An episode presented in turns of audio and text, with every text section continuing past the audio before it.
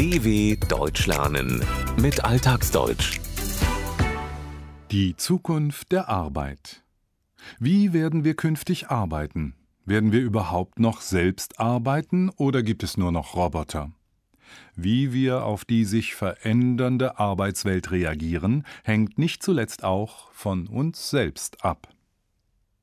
Selbstfahrende Autos, teilautonom, also nicht mehr von Menschen gesteuerte Maschinen, Auto- und Flugzeugteile, die nicht mehr von Menschen gefertigt werden, sondern aus dem 3D-Drucker kommen. Das ist kein Zukunftsmärchen, keine Utopie, sondern bereits Realität. Und es gibt auch ein Schlagwort dafür Industrie 4.0. Wie ein Gespenst geistert durch die Medien, dass dadurch Millionen Arbeitsplätze verloren gehen könnten. So besagt eine amerikanische Studie aus dem Jahr 2013, dass in den USA 47 Prozent aller Jobs durch den technischen Wandel bedroht sind. Experten haben das auf Deutschland übertragen und kommen auf ähnliche Zahlen. Der Direktor des Forschungsinstituts zur Zukunft der Arbeit, IZA in Bonn, Hilmar Schneider, relativiert diese Zahlen.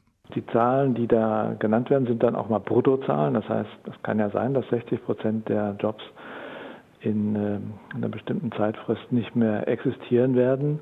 Aber das heißt ja nicht, dass die Zahl der Jobs um 60 Prozent dann äh, zurückgeht, sondern das heißt nur, dass diese Jobs, die in der Vergangenheit von Menschen gemacht worden sind, in der Zukunft mit maschineller oder Computerunterstützung äh, durchgeführt werden. Das heißt noch lange nicht, dass die Menschen, die bislang das selber gemacht haben, dann keine Arbeit mehr haben. Die machen dann was anderes. Eine Studie der Organisation für wirtschaftliche Zusammenarbeit OECD aus dem Jahr 2016 ergab, dass in den von ihr untersuchten 21 Ländern nur ein Bruchteil der Jobs von Maschinen übernommen werden könnten, nämlich nur 9 Prozent. Allerdings sind manche Länder vom Automatisierungsrisiko stärker betroffen als andere. In Ländern wie Deutschland und Österreich ist das Risiko viel höher als beispielsweise in Ländern wie Korea, Estland oder Finnland. Auch sind manche Wirtschaftsbereiche stärker betroffen als andere. Einfache industrielle Produktionstätigkeiten werden laut der Studie ebenso verschwinden wie Bürotätigkeiten, zum Beispiel in Banken, Verwaltungen und Versicherungen. Dort jedoch, wo es um Kreativität, Kommunikation und menschliche Interaktion geht, ist der Arbeitskräftebedarf auch in Zukunft am größten also beispielsweise in Forschung und Entwicklung, der Bildung, den Medien, dem Gesundheitswesen, dem Tourismus und der Gastronomie. Allerdings wandelt sich auch die Arbeit im Waren- und Dienstleistungssektor. Das Schlagwort lautet Plattformökonomie. Anbieter und Suchende von Waren und Dienstleistungen finden sich im Internet auf einer von einem Dritten zur Verfügung gestellten sogenannten Plattform. Beispiele sind der Online-Händler Amazon, der Fahrvermittlungsdienst Uber oder Airbnb, der weltweit größte Anbieter von privaten Übernachtungsmöglichkeiten. Dieses ökonomische Modell sorgt für eine zunehmende Individualisierung. Ganze Berufsfelder drohen zu verschwinden, Übliche Firmenstrukturen werden in Frage gestellt, mit den entsprechenden Konsequenzen für Firmen und Beschäftigte, wie Oliver Suchi vom Deutschen Gewerkschaftsbund DGB meint. Ich nenne das immer den Schattenarbeitsmarkt. Also da wird äh, Arbeit angeboten, aber es gelten nur die allgemeinen Geschäftsbedingungen einer Plattform. Angeblich sind die alle selbstständig. Das funktioniert so nicht. Und die EU und auch die Bundesregierung haben erkannt, dass hier Regelungsbedarf ist. Da geht es um ganz viele Aspekte, ob das das Gewerberecht ist äh, oder das Steuerrecht oder eben auch das Arbeitsrecht. Das heißt, dass wir auch dort gute Bedingungen schaffen können für gute Arbeit. Firmen und Beschäftigte müssen sich in Deutschland an viele Gesetze halten, darunter das Arbeits-, das Gewerbe- und das Steuerrecht.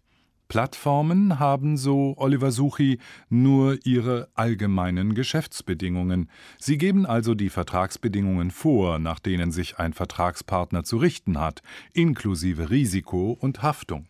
Es entsteht ein Schattenarbeitsmarkt. Neue Gruppen von Arbeitgebern und Beschäftigten hinter dem eigentlichen Arbeitsmarkt. Der Wirtschaftssoziologe Professor Gerhard Bosch von der Universität Duisburg-Essen bezeichnet sie als Crowdworker. Unzählige Menschen empfangen ihre Aufträge aus dem Internet und arbeiten als Selbstständige. Dabei tragen sie alle Risiken eines selbstständigen Unternehmers. Hier muss der Gesetzgeber nach Ansicht von Oliver Suchi reagieren. Aber auch die Gewerkschaften, meint Hilmar Schneider.